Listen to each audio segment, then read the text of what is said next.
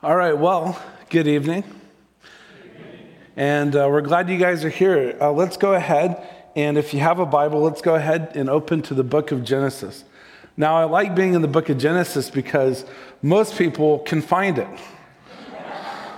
it's like that in Revelation. Ooh, pick me, pick me. I know where that is. All right? So we're in Genesis 19. And if you've been with us the past few weeks, you'll note uh, I did kind of a little bit of a summary here.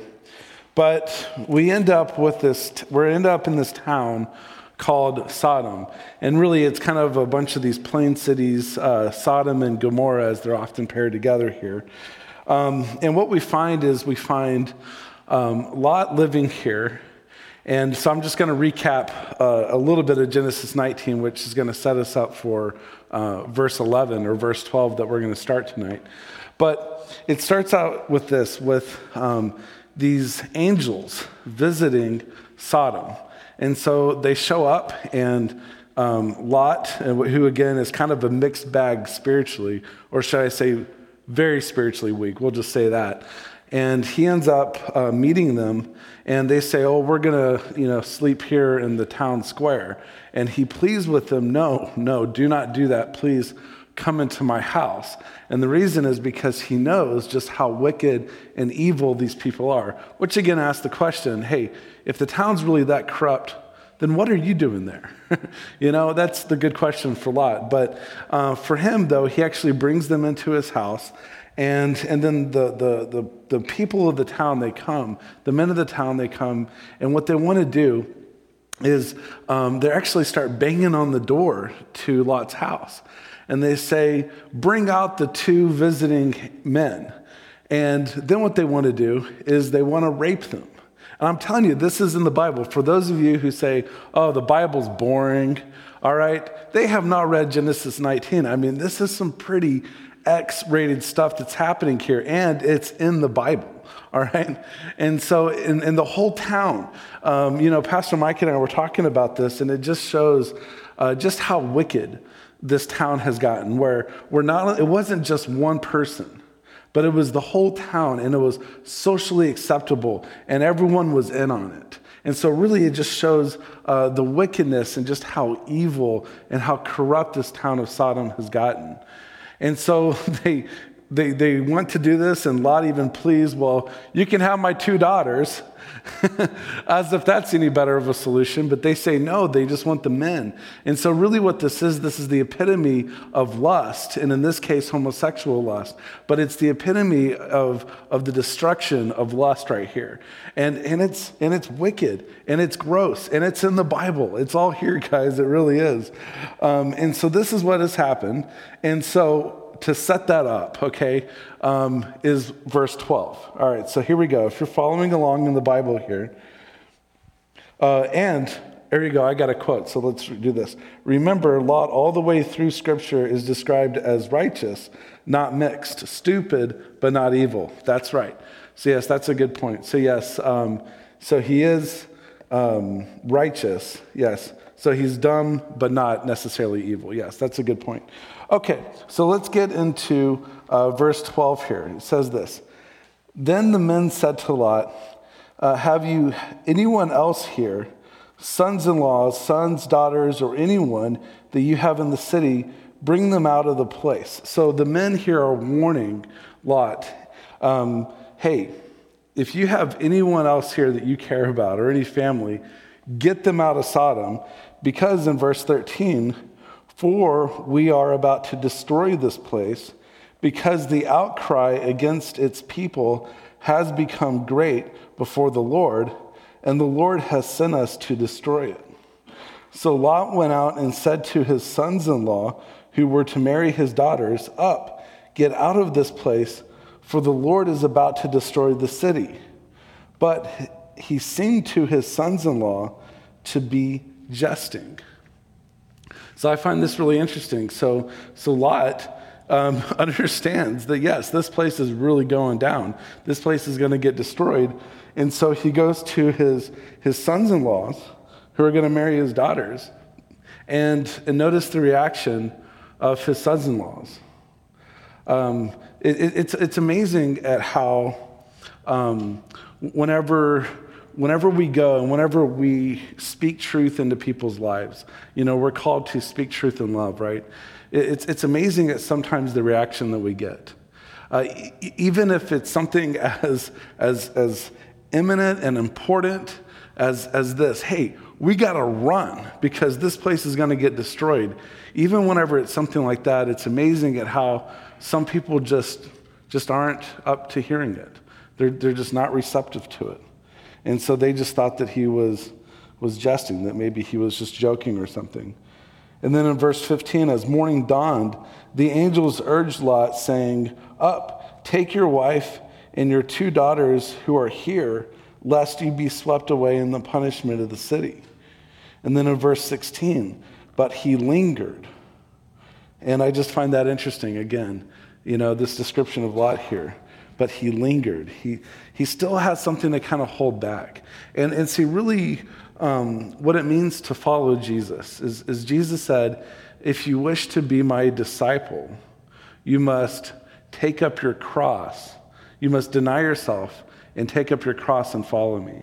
Uh, in other words, being a disciple of Jesus, what it really means to raise your hand and say, Yes, I'm a Christian. Yes, I love Jesus. How about you? All right? Um, to, to really do that means that you must be willing to give up everything. And, and we find this uh, throughout Scripture. We find this with the rich young ruler who was given um, this opportunity to follow Jesus. Um, but Jesus said, You know, if you really want to follow me, go and sell all of your possessions and give it to the poor. And he couldn't do it. His, there was something still in his heart that he was attached to. Um, and, and, and that was preventing him from this relationship with Jesus. And so, so in the same way here, I just kind of find it interesting that he lingers here. But then it says this So the men seized him and his wife and his two daughters by the hand. So the, the angels here are now literally having to pull Lot and his family out of the city. Um, yeah, by the hand. The Lord being merciful to him, and they brought him out and set him outside the city. And as they brought them out, one said, Escape for your life. Do not look back or stop anywhere in the valley.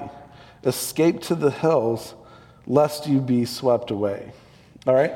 So let's stop here for just one second. And uh, I have a question. So let's see what the question is. It says this why did God destroy Sodom for how evil they were when there's a lot of that wicked stuff today?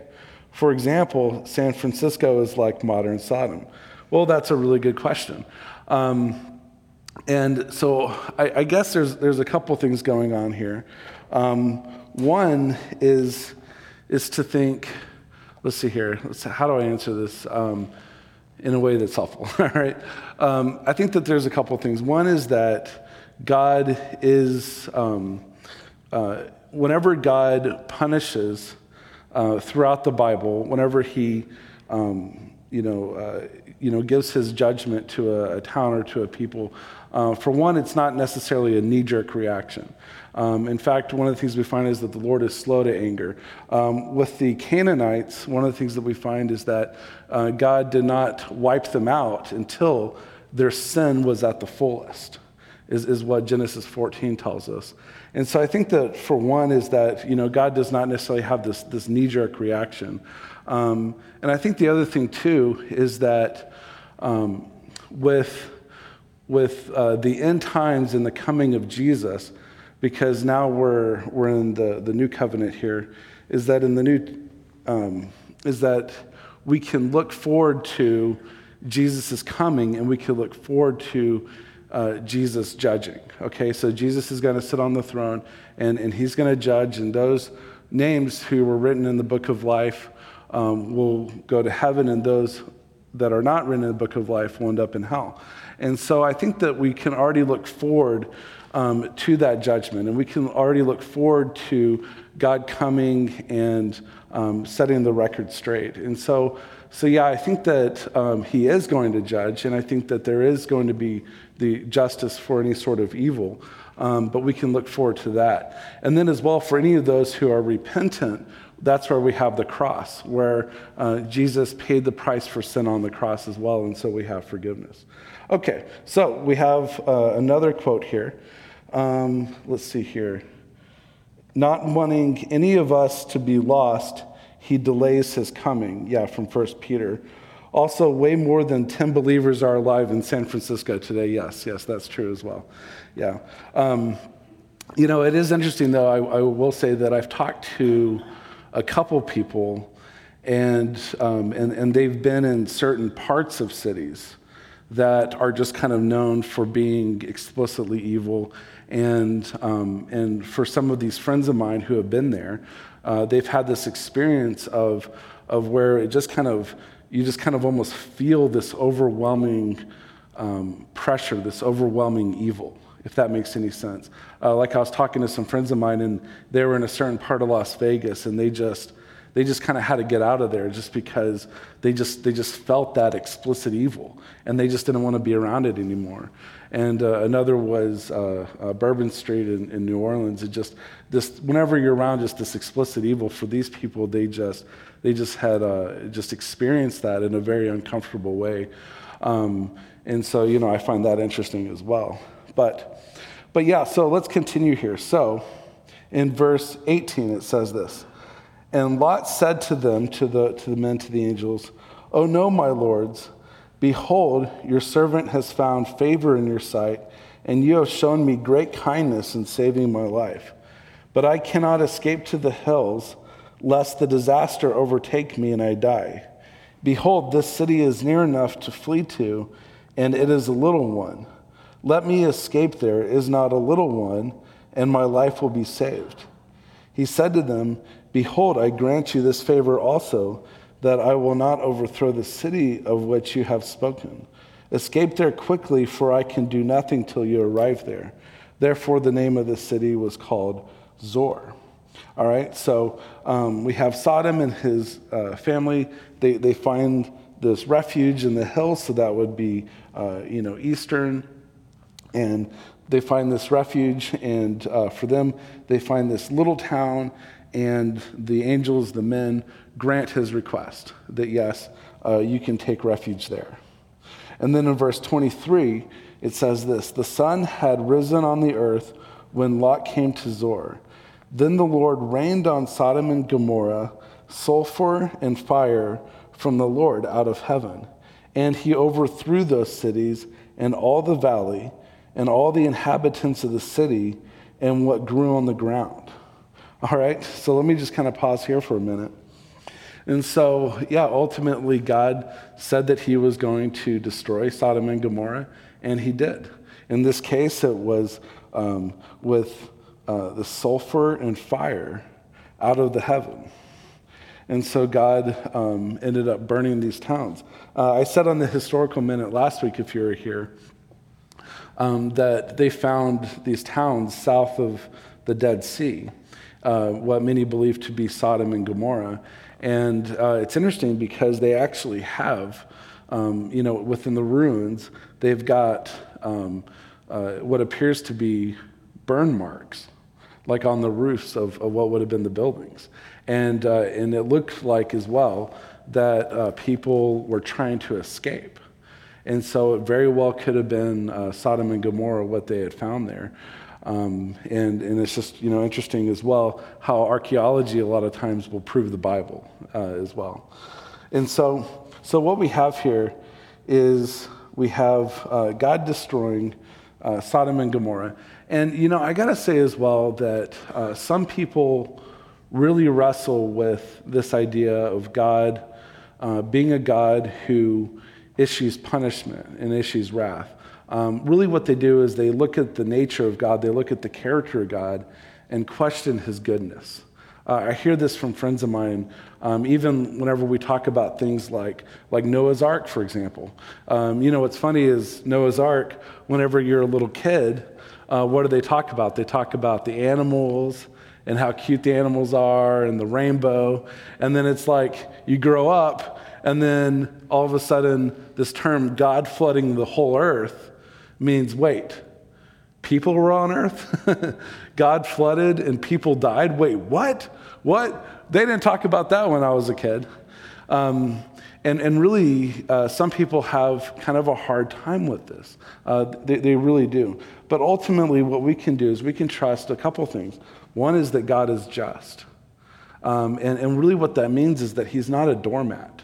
You know, some people think that they can just walk all over God. Some people think that they can mock God. Some people think that they can throw their fist in the sky and curse at God, and God is just a doormat. Um, but that's not the God of the Bible. The God of the Bible is very powerful. Uh, he, he really is. And also, we find that God is very good all the way throughout Scripture, that we can trust His goodness. And, and really, for a place like Sodom and Gomorrah, I mean, holy cow.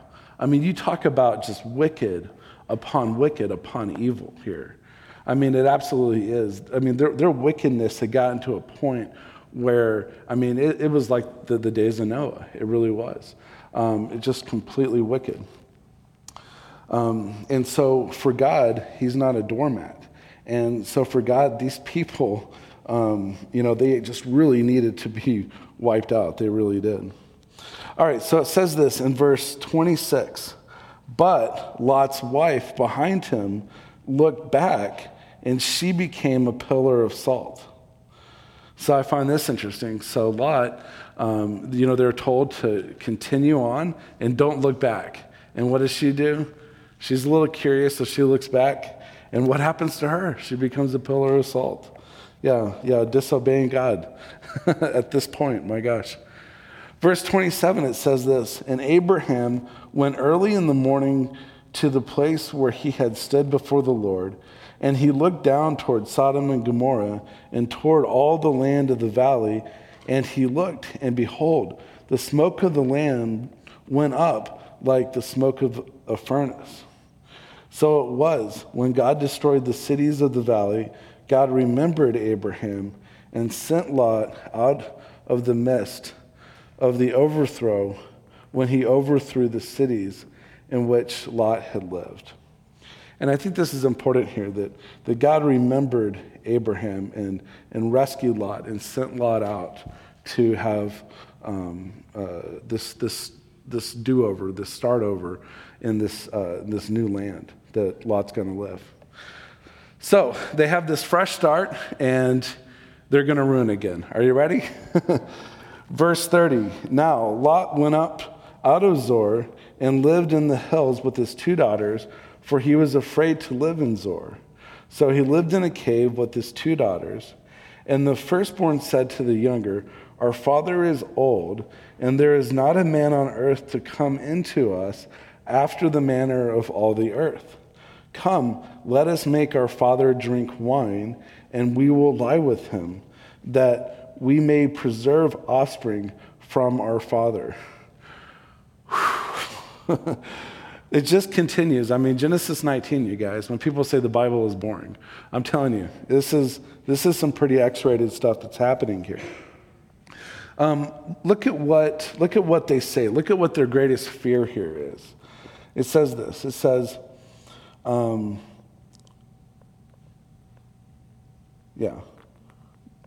Hold on. Our father is old. And here we go, yeah. There is not a man on earth. As if their father is the only man on earth. Uh, true or false? Was that true or false? that was false, right? Absolutely. To, to think that, um, and, and, and really, you, got to imagine, like, did they really believe this or was this just, this just an expression? Um, I mean, after all, people make exaggerations all the time. And I think for these two daughters, um, what they did was they allowed um, irrationality, but they allowed fear to consume them. Because, um, because what they're relying on is they're relying on themselves, and they're not trusting in God here, clearly. And so they come up with this evil plan um, that's just absolutely gross, and just absolutely wicked. Uh, but they come up with this plan to seduce their father so that way they can get pregnant and continue on with their lineage. Because after all, he's the only man in the whole world, right? No, no. And so it says this it says, uh, So they made their father drink wine that night, And the firstborn went and lay with her father. He did not know when she lay down or when she arose. The next day, the firstborn said to the younger, Behold, I lay last night with my father. Let us make him drink wine tonight also.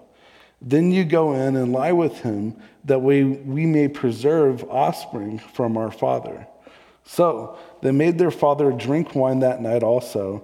And the younger arose and lay with him, and he did not know when she lay down or when she arose.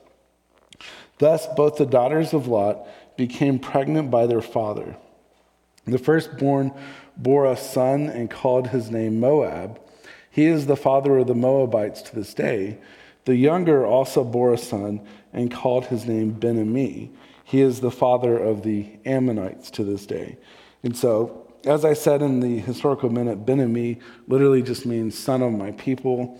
And uh, Ben-ammi became the father of the Ammonites.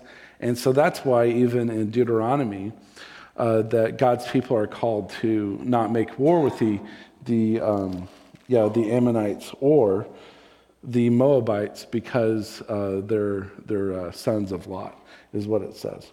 Okay, so let's pause here for just a second. And we got a question. All right, it says this Why was Lot afraid to live in Zoar? Did he think it was like Sodom? Yeah, you know, that's a good question. And and, uh, you know, I've wondered that too, but apparently uh, he had some sort of uh, fear of living there. And so he decided to, uh, he decided to leave. And so, yeah, that's what scripture gives us, is that he had some sort of fear about living there. Uh, why didn't Lot go to live with Abram after this huge disaster? Abram would have let Lot live with him. Yeah, that's probably true. Um, but, I, but I do know as well that they've had this land dispute um, prior, and so maybe he had that in the back of his mind. Yeah, I'm not exactly sure why he didn't want to go with Abraham, um, but ultimately um, he was given this opportunity to go to a new land, and so he chose um, the hills. All right, another question. Oh, we got a couple more questions even. So here you go. One question Why did God allow them to get pregnant? You know? Uh, that's a good question. I mean, ultimately, um, God, all the way throughout the Bible, um, has purpose for everything. And so he, uh, he allows certain things to happen. Uh, it does not mean that he wills them, it does not mean that he wants them to happen, but he allows them to happen. And so he allows uh, evil and he allows wickedness because, in his great um, uh, plan, uh, Romans 8 says that he promises to actually take everything, uh, even, even broken things, and turn them into the good of those who love him. And so he has, he allows wickedness for some uh, great divine plan. I think as well that it's in the Bible as well that we can learn from it. That we can look at this and say, mm, I don't want to be like this. I think we really can. I think that we can, uh, we can learn from it in that way. Uh, another question here Could possibly the daughters didn't know others were alive? How would they have known that others were alive? Well, so here's the thing that Sodom and Gomorrah were not the only towns at that time. I mean, there were, you know, I mean, literally thousands or hundreds of thousands, maybe even millions of people just living at that time, and we don't know how many. And so there were people spread really all throughout. Um, the, the, the world at that point. And, and so, yeah, so for Lot and his daughters to, to be thinking that just because Sodom and Gomorrah is destroyed, that, that that's all of civilization. No, they, they would have known for sure that there's other people, there's other towns. Yeah, they, they would have known that for sure. All right, so um, now we're in chapter 20. Okay, so from there, and we kind of focus back on Abraham now. From there, Abraham journeyed toward the territory of the Negeb and lived between Kadesh and Shur, and he sojourned in Gerar. And Abraham said of, his, said of Sarah, his wife, She is my sister. And Abimelech, king of Gerar, sent and took Sarah. Okay, let's stop here for just a second. Um, deja vu, anybody? Deja vu? Um, this happened almost the exact same scenario back a few chapters ago whenever they were traveling in Egypt. And, um, and, and, you got to remember, you got to put it in context. Um, their fear was, in, in all honesty, a very real and legitimate fear because, after all, what would happen is if, if Abraham and Sarah were to be traveling in this area and, and the king were to look at Sarah and say that you know, he wants to have her as, as his bride, then what does that mean for Abraham? Yeah, off with his head, right? And so they would kill Abraham. But if he says that he's just simply her brother and they're just brother and sister, then he won't have to die. And so, so the, the fear, I will say, is definitely there. There is the, the pressure here, okay? Um, but even in the midst of fear and even in the midst of pressure, God always provides a way out. God always allows us to do what's right. And in our case with Abraham here, um, he's actually kind of zero for two here. he really is, because um, instead of doing what's right, he actually chooses to, to lie again. And, and, and really, his hope is that, um, his hope is not that she becomes the bride of the king, but, but rather that he just doesn't die. And so hope, he's kind of hoping, he's taking a risk, he's taking a gamble here, that it all could just kind of work out where, where no one dies um, and she doesn't become the bride of the king. But what had happened with Pharaoh a few chapters earlier was, was just that, that um, Sarah did become the bride of, of, of, uh, of Pharaoh. And, and there we have, um, you know, adultery, and then we've got uh, God's judgment as well with that. And so, so here we are. So, um, so here we are. Uh, Abraham, he's zero for two. To the king, he says, Oh, she's my sister. And then Abimelech, king of Gerar, sent and took Sarah. And then in verse 3, it says this But God came to Abimelech in a dream by night and said to him, Behold, you are a dead man because of the woman whom you have taken, for she is a man's wife. Now Abimelech had not approached her so she said, Lord, will you kill an innocent people? Did he not himself say to me, She is my sister, and she herself say, said, He is my brother? In the integrity of my heart and the innocence of my hands, I have done this. So, really, he has this, this dream. He's talking to God here. And really, Abimelech is saying, what, what are you talking about, this wrong that I've done? I mean, after all, they said they're brother and sister. I didn't know. And then in verse 6 it says, Then God said to him in the dream, Yes, I know that we have done this in the integrity of your heart, and it was I who kept you from sinning against me. So again, God, how he works and how he um, interjects himself here.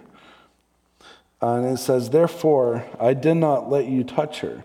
Now then, return the man's wife, for he is a prophet, so that he will pray for you, and you shall live. But if you do not return her, know that you shall surely die, you and all you are yours, all, all who are yours. And so Abimelech here is getting this warning from God uh, to return, to, to return Sarah to Abraham. And so he does in verse 8. So Abimelech rose early in the morning and called all his servants and told them all these things. And the men were very much afraid. Then Abimelech called Abraham and said to him, What have you done to us, and how have I sinned against you, that you have brought on me and my kingdom a great sin? You have done to me things that ought not to be done.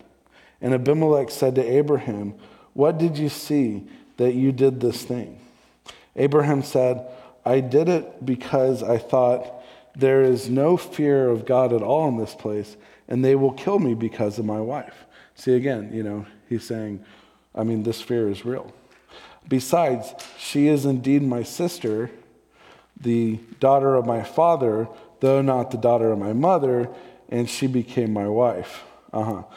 And when God calls me to wander from my father's house, I said to her, This is the kindness you must do to me at every place to which we come.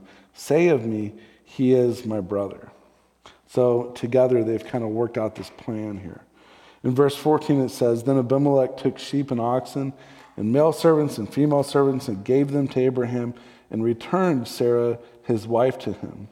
And Abimelech said, Behold, my land is before you, dwell where it pleases you. To Sarah he said, Behold, I have given your brother a thousand pieces of silver. It is a sign of your innocence in the eyes of all who are with you, and before everyone you are vindicated. And then Abraham prayed to God, and God healed Abimelech, and also healed his wife and female slaves so that they bore children. For the Lord has closed all the wombs of the house of Abimelech because of Sarah, Abraham's wife. All right, so, um, so it's an interesting story about how they had the opportunity to do what was right, but still, in the face of fear, they, they chose to um, they chose to disobey God here, and they chose to lie. All right, so a couple questions here. Didn't Lot wonder how his two daughters had gotten pregnant since he was the only man around?